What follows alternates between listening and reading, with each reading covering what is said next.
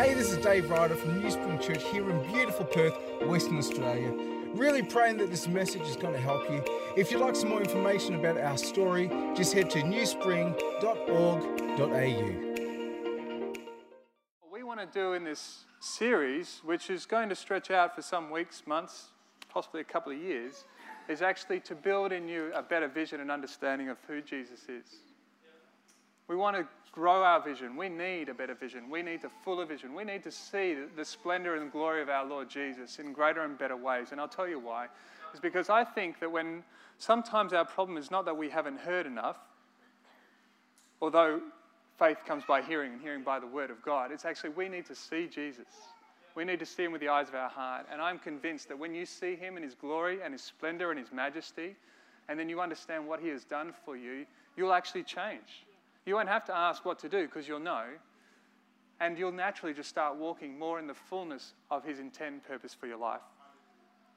So I want to continue that this morning by looking at the Gospel of Mark. We're in the introduction, which is verses 1 to 15. And my task or assignment was to get you through verses 9 to 15. Well,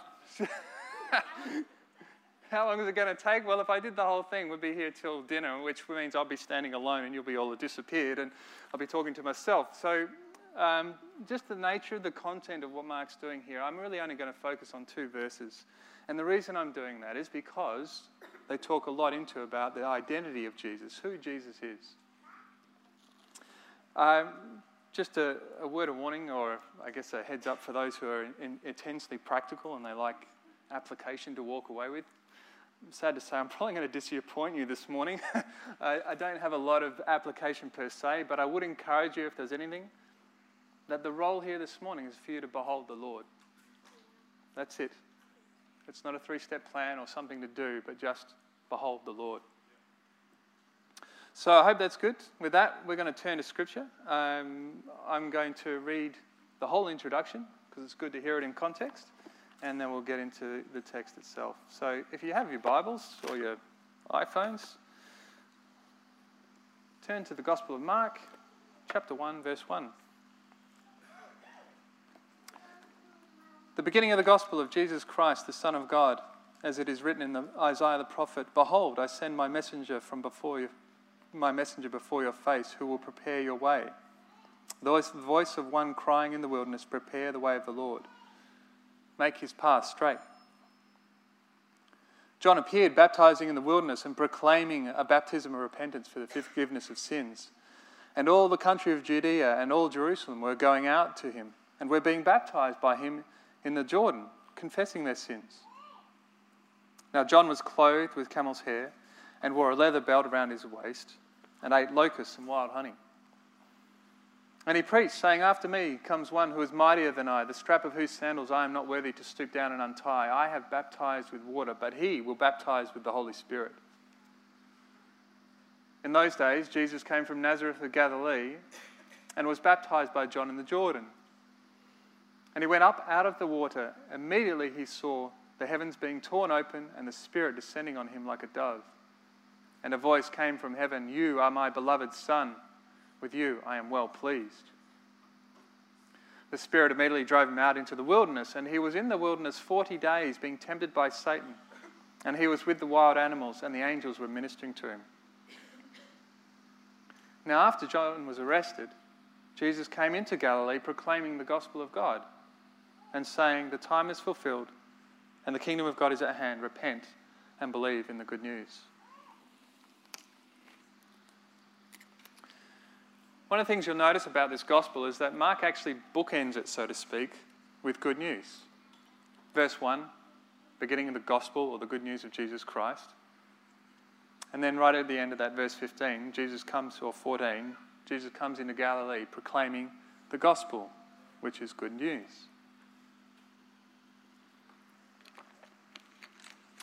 And it's interesting that you're going to discover this morning that actually so much of Mark is steeped in Isaiah. David's preaching on the introduction has been excellent. So if you haven't listened to it, go and listen to it. But you'll notice that um, we have the trajectory of the whole story of the Bible here. And a lot of what we're talking about here in Mark and Jesus' day actually is pointing way back into Exodus, into the prophets who existed around here in Isaiah. Isaiah is placed here because a lot of what he's talking about in the second half of his book is about the exile and coming out of Babylonian captivity. And so Mark is actually pulled from that, and we see straight up a reference from Isaiah chapter 40, which says, Go up to a high mountain, O herald of good news to Zion. Lift up your voice with strength, O herald of good news to Jerusalem. Lift it up, do not fear. Say to the cities of Judah, Behold your God. Behold, the Lord God who comes with might, and his arm rules for him. His reward is with him, and his recompense goes before him. Isaiah says further on, How beautiful upon the feet, on the mountains, are the feet of him who brings good news, who publishes peace, who brings goodness, good news of happiness, who publishes salvation, who says to Zion, Your God reigns. This is Isaiah actually proclaiming good news. It's the return of Yahweh to Jerusalem. It's, Jerusalem is synonymous with Zion. If you hear that word Zion and Jerusalem, they, they're essentially synonymous terms. And that the God of Israel's arrival is imminent. And with that, the manifest kingdom. So it's well known that the return of Yahweh would be preceded by a forerunner, whom would prepare the way. And here we have in these opening verses, in verses 2 to 6, uh, 2 to 8, actually identifying John the Baptist as that very one. He comes out proclaiming a baptism of repentance and speaks of a mighty one who would come after him. Now, Isaiah in his day was anticipating this return of Yahweh to redeem and restore Israel and finally to re establish his reign on earth. And so here we have John the Baptist, the forerunner, preparing the way. And so you can sense the anticipation that God's return must be imminent. So here we come to verse 9, and it says, In those days, Jesus came from Nazareth of Galilee. Now, the person who's been prominent in those first four verses shifts to the background, and Jesus comes to the fore as a, the person of primary importance. But what's fascinating is that this one who comes for that Isaiah was prophesying about, that would be God's return, God's rule, God's reign, God's redemption plan, God coming to restore all things, is actually paralleled with the coming of Jesus. Jesus is not somehow just a representative of Yahweh, He is Yahweh. So, who is this Jesus who comes in a form of a man, and yet the heavens are torn open and proclaim, Here comes God? So, I'm going to turn now to Mark 9, uh, 1, verses 9 to 11, to unpack a little further what happens in this moment of Jesus' baptism. So, the verses read this In those days, Jesus came from Nazareth of Galilee and was baptized by John in the Jordan. And when he came up out of the water, immediately he saw the heavens being torn open and the Spirit descending on him like a dove. And a voice came from heaven You are my beloved Son. With you I am well pleased.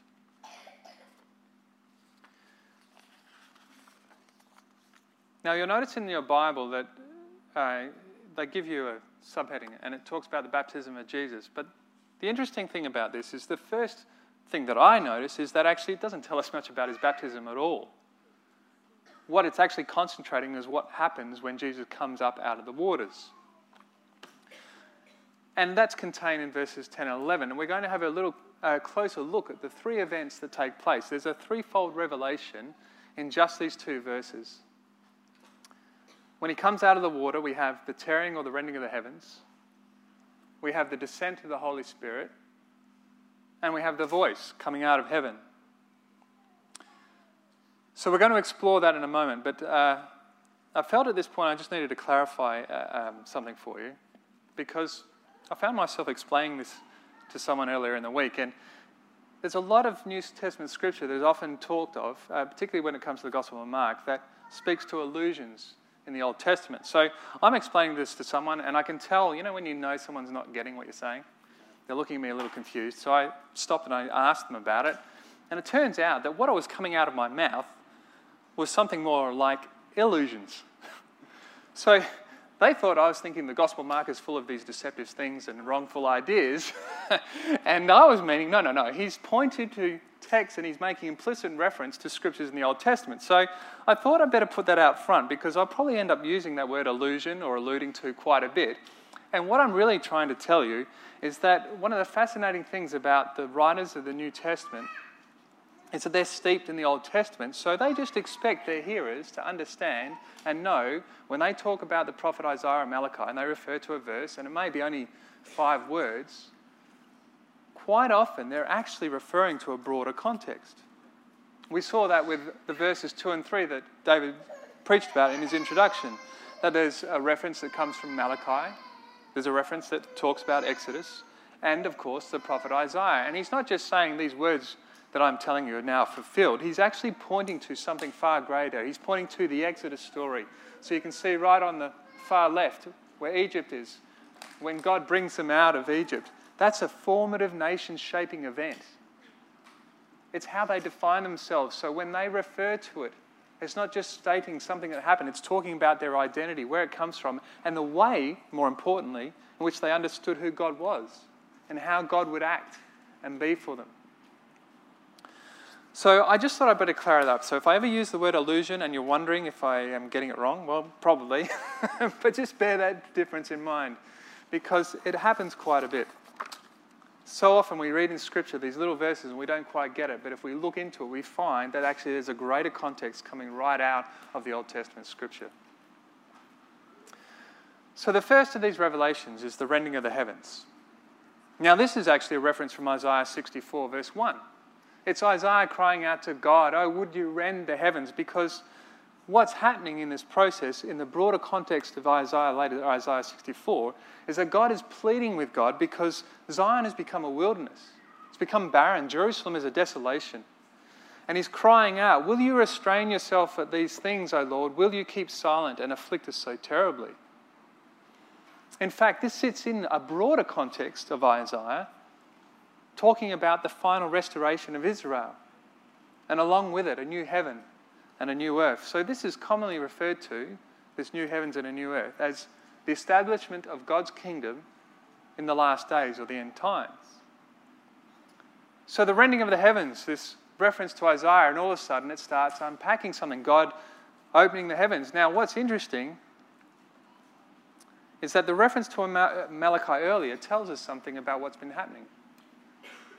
God has been silent for 400 years. And for the Jewish people, for God to be silent was effectively for heavens to be shut up, closed.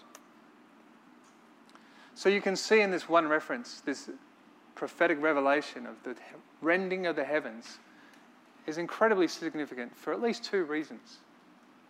One, God is opening up the heavens. He's speaking again, but it's not just speaking, He's acting, He's moving, He's coming again back to earth. He has intent and purpose. The Lord never says anything without intending to see its fulfillment come through. The second thing it does is it identifies or it points to the supernatural dimension of the truth that is about to be pronounced over this man, Jesus. So that's the first revelation. The second one is the descent of the, of the Spirit. Now, this again, we're going to be in Isaiah. We may as well be preaching out of Isaiah because all my scriptures pretty much come from there. But there's three. There's one in chapter 11, one in chapter uh, 42, and one in chapter 61. Now, the first one speaks of a root that comes forth out of the stump of Jesse. For those of you who don't know, Jesse is the father of David. He's the father of King David. And this is talking about an ancestry, a lineage. So, out of out of the, the offspring of Jesse, out of the offspring coming through David, will come forth a root, and this branch from its roots shall bear fruit, and the Spirit of the Lord shall rest upon him. There it is. The Spirit of wisdom and understanding, the Spirit of counsel and might, the Spirit of knowledge and the fear of the Lord. The second reference comes from Isaiah 42, verse 1, which says, Behold, my servant whom I uphold, my chosen in whom my soul delights, I have put my spirit upon him. And he will bring forth justice to the nations. And then in Isaiah 61, verses 1 and 2, the Spirit of the Lord is upon me. because he has anointed me to proclaim good news to the poor, to give sight to the blind, to bind up the brokenhearted, to proclaim liberty to the captives, and to open the doors of the prison, and to proclaim the year of the Lord's favour. Now, some of you will be familiar with that passage because it's actually in the Gospel of Luke. Jesus coming out of the wilderness, filled with the Holy Spirit and with power, goes to Nazareth, his birthplace, goes to the synagogue, and on the readings he goes up, he opens up the scroll of Isaiah, he speaks this out, and then he sits and he says, Today these words have been fulfilled in your hearing. Just hear what this says about the one on whom the Spirit rests the Spirit of wisdom and understanding, counsel and might, knowledge and fear of the Lord, the one who will bring forth justice to the nations and the wonders of someone who comes that will actually bring liberty, freedom, binding of the brokenhearted. This is all pointing toward Jesus, the one on whom the Spirit descends. Jewish tradition recognized that the Messiah would possess the Spirit of God in this way, and, and the second revelatory event of this Spirit descending on Jesus confirms his divine presence, the power on his life, and the power for his mission. So we've had the rending of the heavens, we've had the Spirit coming down. Now we come to this third revelation, which is the voice from heaven, which in Mark 1:11 says, "And a voice came from heaven, you are my beloved son, with you I'm well pleased." And once again, surprise, surprise, this has Old Testament messianic themes. It's the commissioning of Jesus to undertake his God given role, and more importantly, identifying him as the Son of God. So, although we're not told to whom this voice belongs, the fact that it comes from heaven makes it abundantly clear that this is the voice of God. So, whatever we might conclude about what the words will say about Jesus' ministry, one thing we can be absolutely certain of is that Jesus is identified as the Son of God. So we have this actually referred to in Psalm 2. Psalm 2 is a royal psalm. It speaks about God appointing one who will rule over the nations. And there's this one line in there in verse 7 which says, The Lord said to me, You are my son. Today I have begotten you. Ask of me, and I will make the nations your heritage and the ends of the earth your possession. So it appoints one to rule over the nations, and this title of son is linked to the title of kingship. Hence, it's a royal title. And this also then leads us to 2 Samuel chapter 7. Now, if you read in your Bibles, there's a, a history that goes on coming out of Exodus. Deuteronomy is the last book to begin coming out of the wilderness, and then in their journey toward into the promised land, it starts with Joshua and moves through First and Second Kings. You've got First and Second Samuel, First and Second Kings, and that basically tells you the whole story of Israel uh, up to the point. I'm trying to remember the last line in Chronicles. Um, I think it's either with Malachi or it's uh, with Exodus. That's funny. Just had a mind blank. So, in this trajectory, the importance of 2 Samuel 7, it's like a pinnacle, it's like the climax of this whole narrative. And the reason that's the case is because in that is a, a promise to David about a dynasty. Now, David the king has only just become king. He's united the tribes of Israel. He's captured Jerusalem and made that its capital. He's retrieved the Ark of the Covenant, which was elsewhere, and he's managed to bring it into Jerusalem. Not without some trouble, mind you, but that's a conversation for another time. And then we find him himself sitting in his house of cedar. Cedar is a high quality wood product. and he's looking out and he's seeing God sitting in this temple. So the Ark of the Covenant was in a, in a, a tabernacle, a tent. And he thinks to himself, I want to build a house for God. Well, it turns out God has other ideas. And all of a sudden, you discover he has some pretty big ideas. So he comes to David and through the prophet Nathan and he says, Are you going to build me a house? In all these years, I've been wandering around the wilderness and leading you through these places. Have I ever asked for a house? He says, No, David, you're not going to build me a house. And it sounds like a rebuke, but then God does this amazing play on words with that word house. He says, I will make you a house. He's not talking about a building, he's actually talking about a dynasty. And there's a couple of amazing things that come out of this passage. Firstly, David is promised that one of his offspring will rule on his throne forever. And the second thing is, God says to that one, I will be like a father to him, and he'll be like a son. So, this term, son, God of son, has royal significance, it has ruling significance, it has intimacy. But wait, there's more. it's not just saying, You are my son. He says, You are my beloved son. And we see that in Isaiah 42 again, verse 1, where it says, Behold my servant, whom I uphold, my chosen, in whom my soul delights. The beloved is the one in whom God delights. And it's also in this passage that we see the link between the one whom he delights and the servant. Jesus is also identified as the servant of the Lord. So there we have three events, three revelations the tearing of the heavens, uh, opening up, the descending of the Spirit, the voice coming out from heaven.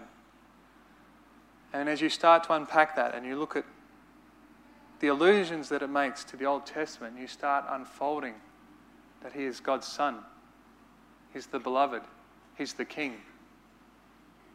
He's the servant of the Lord. In short, the one spoken about through the Old Testament, whom God would appoint to bring about God's kingdom on earth as it is in heaven. Now, I unfortunately don't have time to go and unpack the wilderness or even to talk about his proclamation of the kingdom drawing near in verses 14 and 15. But I guess when you hear all this, you, you're left with that question, which you will hear throughout your, uh, if you're in the Connect groups and you're going through this process, is so what? What's the big deal? What's the importance of all this? Why is this relevant? And I really just came to the conclusion it comes down to this one short, simple phrase. And I want to turn to the book of Ephesians. And that simple phrase is in Christ. Because it's one thing to see Jesus and to understand his might and majesty and glory and his power and authority. But I think what really hits it home is when you start to understand that as a believer in Christ, you are actually placed in Christ. And I don't know of any better letter that I can think of than the, the book of Ephesians to kind of drive this point home a bit. So if you've got your Bibles there and you open up to chapter 1. I'm just going to read out a couple of scriptures. I want you to see it and hear it for yourself. Chapter 1, verse 3, he begins Blessed be the God and Father of our Lord Jesus Christ, who has blessed us in Christ with every spiritual blessing in the heavenly places, even as he chose us in him before the foundation of the world, that we should be holy and blameless before him. In love, he predestined us for adoption as sons. Now, in the Greek, it's a bit difficult because they don't have an encompassing word for sons and daughters, but essentially what that's saying is you become a child of God. It's sons and daughters. You become connected. God is your father, He is your son. And this is by His glorious grace with which He has blessed us in the beloved. If you go down a little further and you read from verse 13, he says, In him you also, when you heard the word of truth, the gospel of your salvation, and believed in him, you were sealed with the promised Holy Spirit. When you open your heart to the Lord, the Holy Spirit, the same Spirit that descended from the heavens and came upon Jesus, commissioned him for his mission, and, and that same Spirit with which he went, doing signs and wonders, delivering people, healing people multiplying food. That same Spirit has been poured out on all those who believe. And it's a seal, it's a promise, it's a guarantee. A guarantee against what? Against death.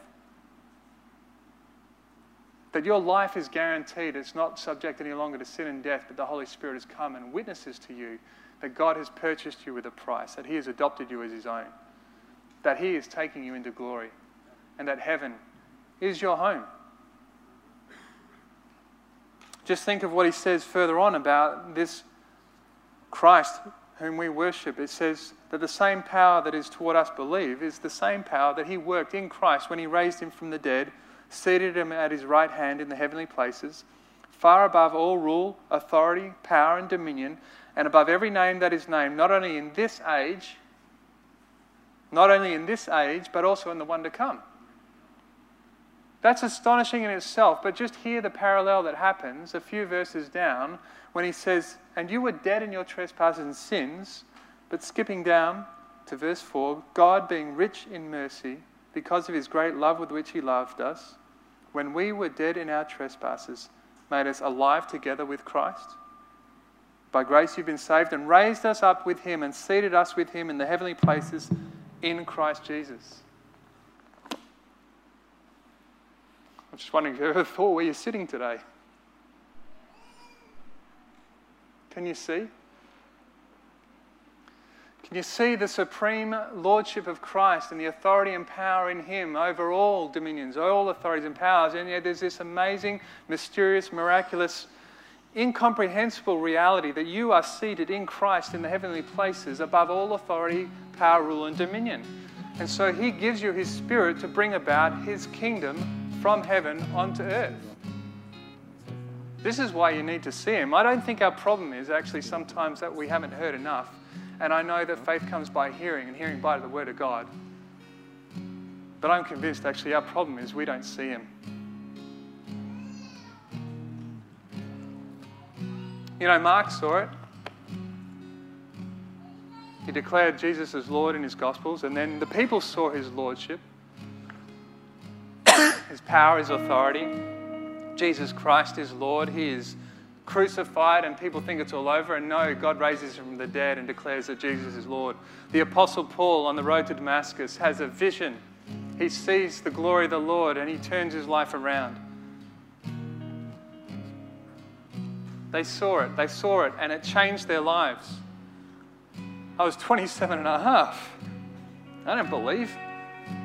I'm in a church, and suddenly I see him, and my life has changed radically forever. Not because I heard, but because I saw. I saw the Lord. And that was it. I didn't have to wonder what to do. I just knew I had to seek Him.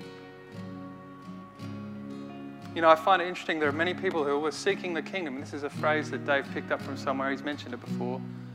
That the world is seeking a kingdom without a king. I actually think that there are many Christians who seek a kingdom without the king. They want the things of kingdom, the southern kingdom, but they don't want to know the Lord Himself. I plead with you, if you want to know the Lord, if you want the things of the kingdom, open your heart to see Him. Ask Him. Ask Him to open the eyes of your heart. Whatever you're struggling with, what is it?